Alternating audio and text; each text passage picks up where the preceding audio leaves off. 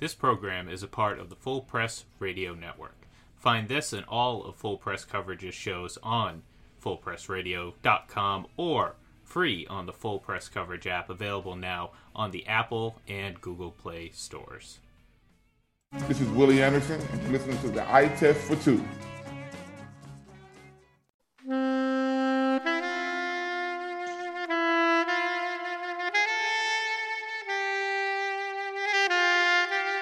Wow.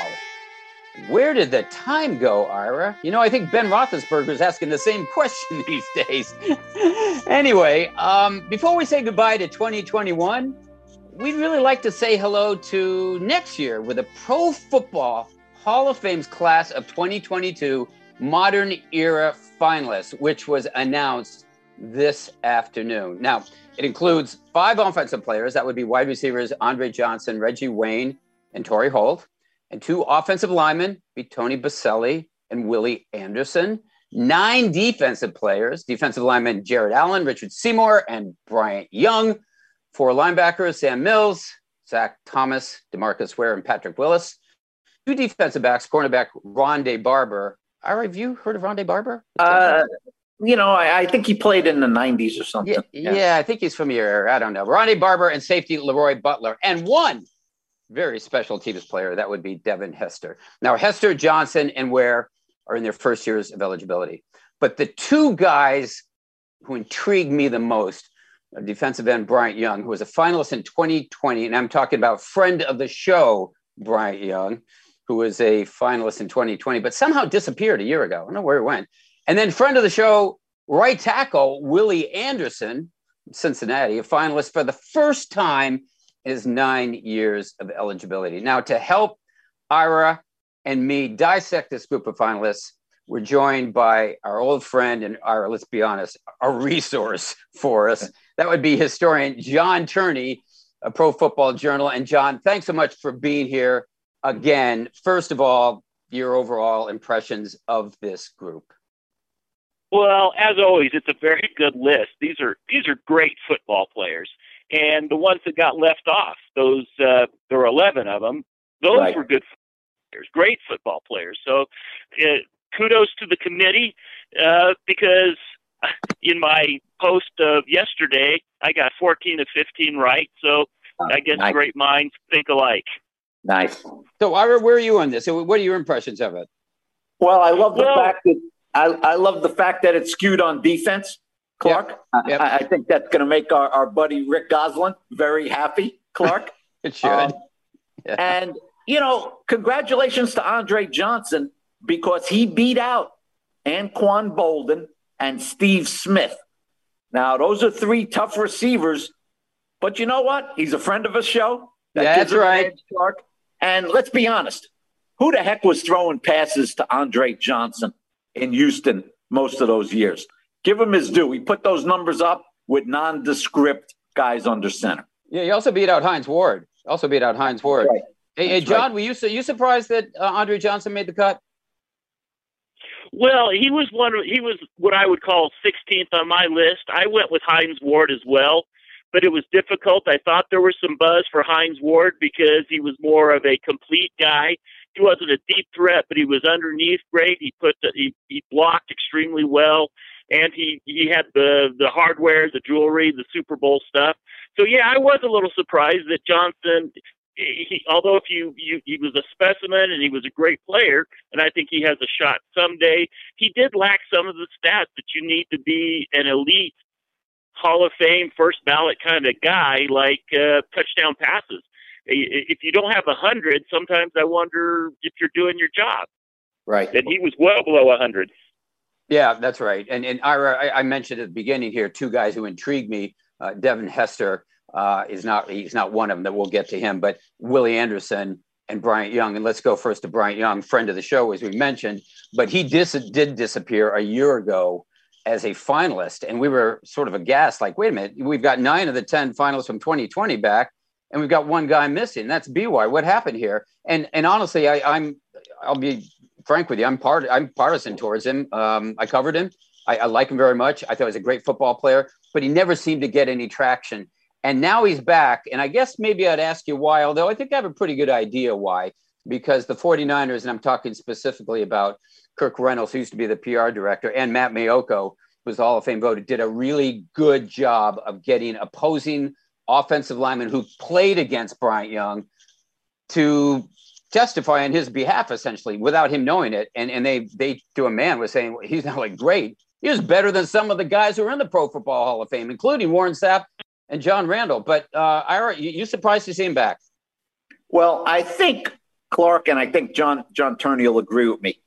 The the key for Bryant Young, Clark, is to be now in the room every year and yes. get in the queue. Get right. in the queue.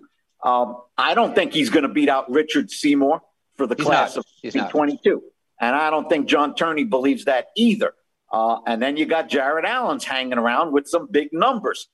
But if Bryant Young is in that room every year for the next three or four years, which he deserves to be, his day is going to come, Clark. His day is going to come. Well, I know John Turney is a big fan of his, and John, you can speak on his behalf. Well, there's there's some interesting things I think the voters might get a chance to hear this time that they might not have heard before. One thing is you've got to remember how devastating that break was. We yeah. all saw it. It was unbelievable. He came back the year after that, and that happened after twelve games in ninety-eight. So he That's missed right. the last four games. He played in week one of uh, the next year and had eleven sacks that year in that gruesome-looking thing. So that's one of those things I call intangible. You can't yeah. measure it, but it's just something that you just kind of step back and say, wow, that was kind of incredible. Another thing that people don't know that was something that, that we've you know collected over the years at Pro Football Journal is, as everyone knows, wide receivers, there's four slots for the Pro Bowl. Running backs, there's four slots.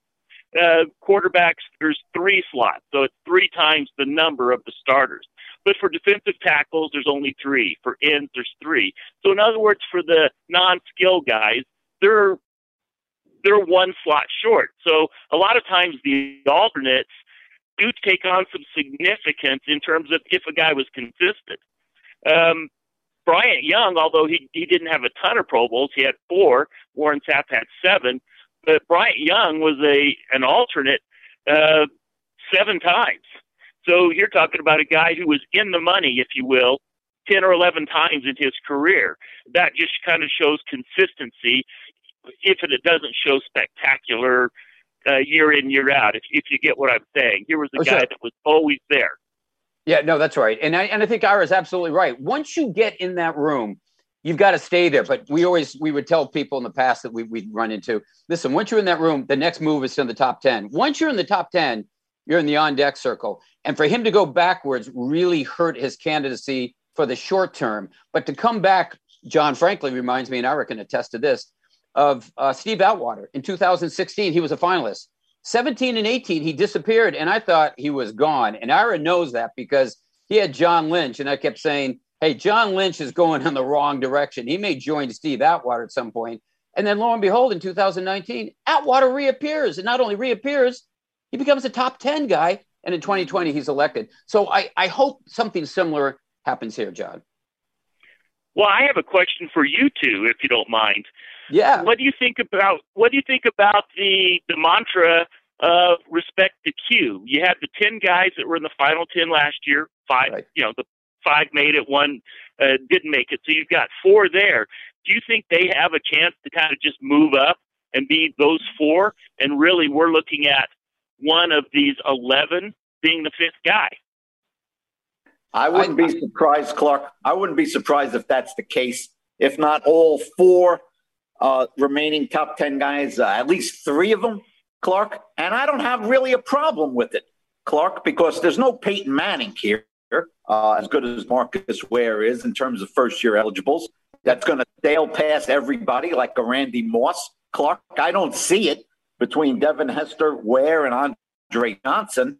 So, Clark, if two guys are close and one guy's been waiting in the queue, I give him the edge. Yeah, I'm with you, Ira. And, and John, in answer to your question, I do believe very strongly in respecting the queue. I have for a long time. And I look at this and say, I think there are three guys, to me, I'd never say are, are locks, but I, I'd be shocked if Boselli, Seymour and Butler don't make it. I think maybe that's who Ira had in mind as top three. I don't know about Zach Thomas. I really don't. I mean, he's the the, the fourth holdover from the yeah. top ten last year. I mean, the, the fifth would be Clay Matthews, who's no longer eligible. He's in the senior category. But I do think that Zach Thomas is a guy who's a little bit on the edge here because, quite frankly, I think we've talked about it. Ira has, and, and John, I've talked about with you. With Patrick Willis in this group, the question become, who would you rather have, Patrick Willis or Zach Thomas? And I think to a man, people would say, I'd take Patrick Willis. But he's in for his first time, and he's got he's got plenty of years left. Zach Thomas is a guy who's in the queue and waiting on the doorstep. That said, I'd lean towards Zach Thomas. Now, DeMarcus Ware probably would be the fifth guy um, because he has one hundred thirty-eight and a half sacks, and, you know, Jason Taylor had one more, and we right. put him in as a first ballot Hall of Famer. I mean, I never saw DeMarcus Ware as a first ballot Hall of Famer, but maybe that's the case. If not, yeah, I think somebody could come out of nowhere. Would it be a Jared Allen? I don't know. Could it be a Bryant Young? I don't think so. I really don't think he's got that kind of momentum, but I think he's got the kind of momentum that Atwater had in two thousand nineteen to get in to the top ten. And if he's there in the top ten, he ain't going away. So I guess that's a long way of answering, John, saying, yeah, I, I, I'm with you on that. Well, um, that's what I was just curious about, because it's it's it's a, a wide open – if it's not that, if, if the voters reshuffle this deck, then it could be literally any of the five. Sure. If they if they don't go by the queue. Right, right. And and now, since we, we were talking that about that, let's talk about Willie Anderson, because he's a long shot, I think, as a – Uh, as a uh, inductee, but the fact that he's in the room, Ira and John, I, I think that's so good because he's a right tackle. Constantly, Ira, over the years, what have we been looking at? Left tackle, left tackle, Rofe, um, Boselli now. Uh, we were looking at uh, Walter Jones. You know, we it, it, Orlando Pace, always left tackles. But suddenly we've got a guy who's an outlier, right tackle, who is as good as there was at right tackle when he played. And I think that's a step in the right direction, Ira. And I'm kind of curious to see what you think in terms of his legs, how far he can go in this first year as a finalist. Could he make it in the top ten? I don't think so. I mean, I think he, the fact that he's there, I'm glad of that. And now I want to see him stay there, as you said. Clark, you know who loves this Willie Anderson pick? Bengal Nation. Oh, absolutely. And- And, and and God bless them, John. They've been waiting so long, and mostly they focused, John, on, on Ken Riley and Ken Anderson. And here comes Willie Anderson, God bless him. John, I call him a consummate pro, a consummate pro, durable, um, sustained excellence. It, it's hard to find blemishes on Willie Anderson, John. Well, I absolutely agree, because there were statistics that were kept by offensive line coaches and by Stats uh, L L C, who's kept sacks allowed and penalties, and his numbers are matched favorably right there with uh, the ones that Clark just mentioned, the left tackles in sacks allowed, uh, which are very few, right there with Boselli, right there with Ogden, right there with uh, well, nobody's with uh, nobody's with Walter Jones. He was above all of them in those stats, but Orlando Pace. So he's right there in those. He's right there in all pro. He's got as many all pros as guys like Jackie Slater, who who got in really first ballot. And Jackie Slater's, we all know, played twenty years, but he only started fourteen because he took him four years to crack the lineup. And his last three years he was injured, and, and you know, we all know kind of what happened there. So skill set wise, if you go by, you know, and we know the great resource that Pro Scout Incorporated is, he was as good a tackle as there was in the game, regardless of left and right. So if I could put a tackle in right now, uh, it would be Boselli first, Willie Anderson next year. But that's, you know, somebody made me king, and I'm not king. Clark, um, I, were you surprised at all uh, in terms of special teams that yeah. Devin Hester made it in year one? And Clark, I don't want to get ahead of myself, but Steve Tasker's candidacy, I think it's fading a little. Well, it's not fading. I think it's dead, honestly. He's had so many opportunities, and now Devin Hester's jumped in, but Devin Hester was on the one hundredth anniversary team, one of two guys, and that's the good news. The, the bad news is the other guy is Billy White Shoes Johnson. He hadn't gotten a sniff. He never got a sniff. I mean, so Devin Hester's in the room is in his first year of eligibility. Stunning to me, to be honest with you. I think he will be elected because the board looks like it's more uh, flexible now and, and more lenient in terms of specialists. We put in uh, Ray Guy in what, two thousand fourteen, I think was it? And then Morton in sixteen or seventeen, one of those years. And, and so we've gotten those two in, but let's face it, how many specialists in the Pro Football Hall of Fame? Three, there's three. So uh, I was surprised at that. I'll, I'll be honest with you, Ira. And, and uh, John, I, I'd ask you as well. Um, I know you thought he'd make it. You and I differed on that, but he did. Um, I guess it doesn't come as a surprise to you. Well, it didn't come as a surprise, but I don't think he's going to pop into the top ten either. I think he'll go out in that first round. Um, so I, I think he's somebody worthy of discussion, right. And I think he's somebody who may eventually get in, but I just don't think it's going to be for a long, long time. He's kind of like somebody that uh, you and I have talked before, and Ira as well, in a highlight generation, he's somebody that's going to catch a lot of eyes, especially the younger voters, and even more so the fans. I mean, he was a Twitter favorite when he was named to the final twenty-five, the semifinalist list. So it didn't surprise me that he got the, the juice into the final fifteen. It would surprise me if he made the final ten. Hey, and I agree with you, John. I, I want to ask you something, one other question about Willie Anderson. It's going back for a second. You're an historian. I've seen this stat written before, and you can tell me whether it's accurate or not. They say that he faced nine of the top ten pass rushers, career pass rushers, sack artists, basically, in his career, in his thirteen years. Faced nine of the top ten. And of those nine, he allowed only one career sack to Bruce Smith. Is that accurate? Well, I haven't verified that. I have read that, so I can't verify it without doing the own re- my own research. Uh, first blush, it sounds, uh, and I don't want to take anything away from his candidacy because I don't think that particularly would matter. If he gave up two, it would still be great. It sounds dubious to me, to be honest with you. Yeah, yeah, okay. Um, John, we'll have Can you I look ask in- a question? No, we're going to oh, have you look me. into that, and you come back to us next week with the information, okay, John? Yeah, go ahead and ask.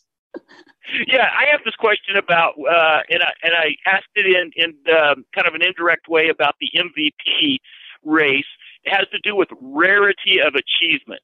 I don't know how to coin that in a better way, but when we're looking at M V Ps, you know, Rodgers may win it. I don't know if he should or shouldn't, but the point is he's not having a career year, not by his own standards and not by the standards we're usually seeing from quarterbacks, forty-plus touchdowns, five thousand yards. I mean, you get the point. And then you have Cooper Kupp, who's doing something that's extremely rare, but he's also playing a position where voters have basically ignored for forever. And so in terms of Hall of Fame, when we talk about Rondé Barber, he has a rarity of achievement, which is, you know, pretty stunning if you look at it. Uh, some might say he's not a sticky uh, man-to-man cover corner, but when he's got his twenty-eight sacks and he's got his sixty-three tackles for loss on running backs or even wide receivers on screens, you know, over ninety tackles for loss, in addition to his forty-seven touchdowns and twelve defense, or forty-seven picks and twelve defensive touchdowns, do you think voters notice esoteric things like that, or is that just people like me and stat nerds that that look into that kind of stuff? Because that's something no other cornerback is close to. That's the man who's going to present him. That would be the sage of Tampa. I, I think, John, in all honesty, uh, and Clark, you weigh in on this, uh, all decade means more. All decade, how many all pros, not so much Pro Bowls, but all pros. If you're a first team all pro five times, that's resounding in the room. Um, yeah, there are some esoteric stats. Hey, guys, I, I want to throw this out at you. I've been thinking about this because I, I got to fill out my A P ballot, Clark, and, and I think you vote for those awards too. I do. I do. Um, John, listen to this. I was thinking of M V P, and I, you know, I'm leaning towards Jonathan Taylor. I got to be honest. I, I'm really looking at Jonathan Taylor. However, John, they got an offensive player of the year, and I'm thinking about giving that to Cooper Kupp. So does that sound crazy, or are those two different awards in your mind? Well, in my opinion, that would be fine. You know, if one person is supposedly more valuable to his team, obviously the Colts don't make the playoffs if they make them, but they would be, you know, six and eleven or whatever they're going to end up being without him. That's uh, my point. Yep, that's my point. Yeah, but I would also submit that the Rams would be under five hundred without Cooper Kupp. He has been incredible. And nothing against Matthew Stafford. He's had a great year. But if you look at his first half versus his second half stats, he's like twenty-second best quarterback the second half in quarterback rating. He was second in the first eight games. And you see what he's been doing in terms of uh, chicken with his head cut off throws in the last four or five weeks, throwing pick sixes and even passes that were picked off and run back to the two. So I've seen a lot of their games, and Cooper Kupp saves his rear end a lot. So that's just my opinion, and I'm not trying to influence one way or the other, but if you reverse those votes, Taylor at Offensive Player of the Year and Kupp M V P, I wouldn't criticize you one bit either. So yeah. Flip a coin on those. That's just my opinion. Hey, Ira, you're going off script here. We're, we're talking M V P next week. That's the next week's show, okay? We're, we're talking class well, of twenty-two. Well, I, I said, I said all decades. Clark, I said all decade, all oh, decade, okay. And all pros are, are okay. One and two in the room. All right. All right, guys, surprises. Any surprises with this list of fifteen today? Surprises. John? Um, well, like I said, not really. I was actually surprised that Hines Ward didn't make the final fifteen. That was my surprise. I really thought he had enough juice to, to leapfrog um, Andre Johnson. But other than that, I wasn't surprised with any of them. How about you, Ira? You know what? I, I, I tend towards um, uh, John's point, and so do you, Clark, because you talked already about Hines Ward. Um, I'd, I, I, I would like to see Hines Ward with a gold jacket. I don't know what it's going to take, but I, I would like to see it. And then I was going to ask you disappointment, but the disappointment for me was Hines Ward, honestly. So, uh, Ira, is that yours as well? Uh, no question, Hines Ward. John? Well, uh, I think I'm not really impressed with the with two of the wide receivers on there. We've talked about them before. You just put in a, you just put in Isaac Bruce. You just put in um, Marvin Harrison. So I would have made room for maybe one more defensive player. Maybe Eric Allen deserves you know right. more of a look. He can't get a sniff. So if it were if it were you know up to me and it were my ballot, I would have put maybe him or Darren Woodson to replace those two with the wide receivers. Like Rick Gotham saying, we need more blockers and tacklers in the Hall of Fame. If you go by the number that are in the Hall of Fame versus how they line up on the field, we're one hundred short blockers and tacklers versus skill players. We're talking about the thirty-eighth or thirty-ninth wide receivers to go in if you're talking about uh, uh, Torrey and Reggie. And we're arguing about trying to put the eighteenth defensive tackle in in Seymour or nineteenth in Bryant Young. So there's a huge disparity there. And I know you can't fix it in one year, but over the next ten, fifteen years, there maybe should be a bias toward blockers and tacklers. Yeah, well, uh, John, I, I agree with you one hundred percent. I'm going to ask you one last question here. It's not about a blocker, it's about a tackler. That's Patrick Willis. You, you look at what he did in eight years, seven-time Pro Bowler, six-time All-Pro, five-time first-team All-Pro, all-decade. How far do you think he goes with this vote? Uh, in this, I think he'll be final ten, without a doubt.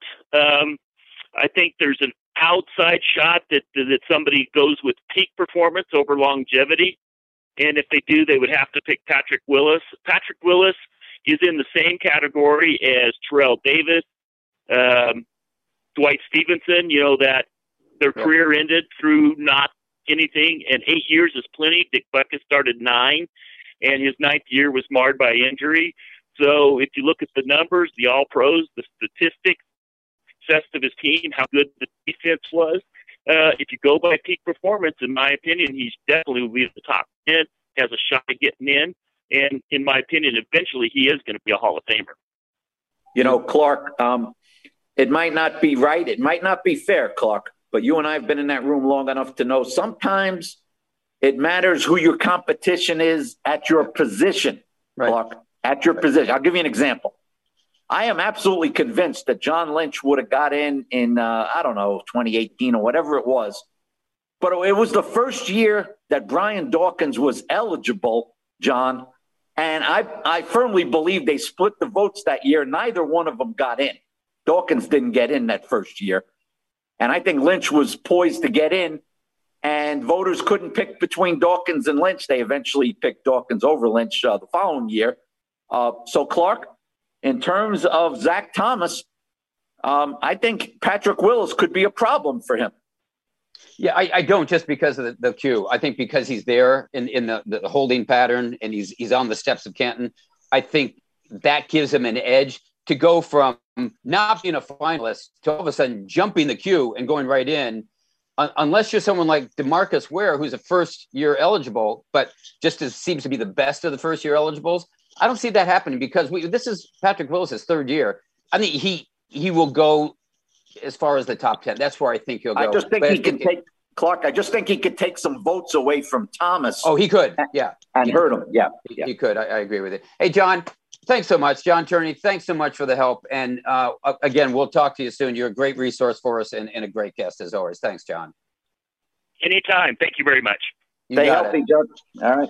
That was historian John Turney, Pro Football Journal. And Ira, I, I think the message that he has said before on the show about respecting the queue is going to be put to a test this time simply because of what you talked about there. I mean, there are some qualified guys moving in here. Bryant Young's one. Patrick Wills is another. Uh, maybe Willie Anderson, but guys who could push that upper echelon. I, I think Willis is the guy most likely to do it. I think B Y could get in that top ten. I don't think Willie Anderson will immediately, but I like the fact that Bryant Young's back. I like the fact that Willie Anderson's in there for the first time and also Patrick Willis for the first time, but it's good to see how interesting, how it, it sorts itself out from ten to five. Clark, I think DeMarcus Ware is the X factor. I do. In this yeah, I respect. agree. I agree. Um, Let's say four of the holdovers from the top ten get in. That leaves one spot. If it's not DeMarcus Ware, Clark, doesn't that mean that somebody who's either new or wasn't in the top ten grabs that last spot? I, I agree. And I don't think it's going to be a wide receiver. I don't. I, I think what John addresses is right. We we put in, you know, Marvin Harrison. We put in Isaac Bruce. So I don't think Reggie Wayne and um, oh, uh, Torrey Holt, Holt yeah. are, are, are in that, that conversation. Anyway, um, thanks for that. Was a good conversation on that particular subject. Of course, there's another one involving a Hall of Famer that uh, dominates conversations now and has this week, and that's John Madden's passing. Uh, he passed away Tuesday at the age of eighty-five. He's the sixth Hall of Famer that that I can figure out who's passed away in the past year. And I went down the list and I had Curly Culp, five players: Curly Culp, Sam Huff, Claude Humphrey, Floyd Little, and Mick Tinglehoff, and now John Madden. That's an all-star group. But John Madden, you know, broadcaster, coach, um, video game expert, whatever, video game um, originator. Where does he register in your memory, Ira? Coach? And most, I'm talking broadcaster with Summerall, or the, the video game that everyone, including our esteemed Hall of Fame producer Ian Glendon, I think likes to play or liked to play at one time. Uh, where does that, where, where does he resonate with you? You know, Clark, the very fact that you asked that question and that it's not that easy to answer says all you need to know about John Madden, because as a coach, Clark, highest winning percentage in the history of the N F L for guys with one hundred wins. seventy-six percent. I mean, think about that.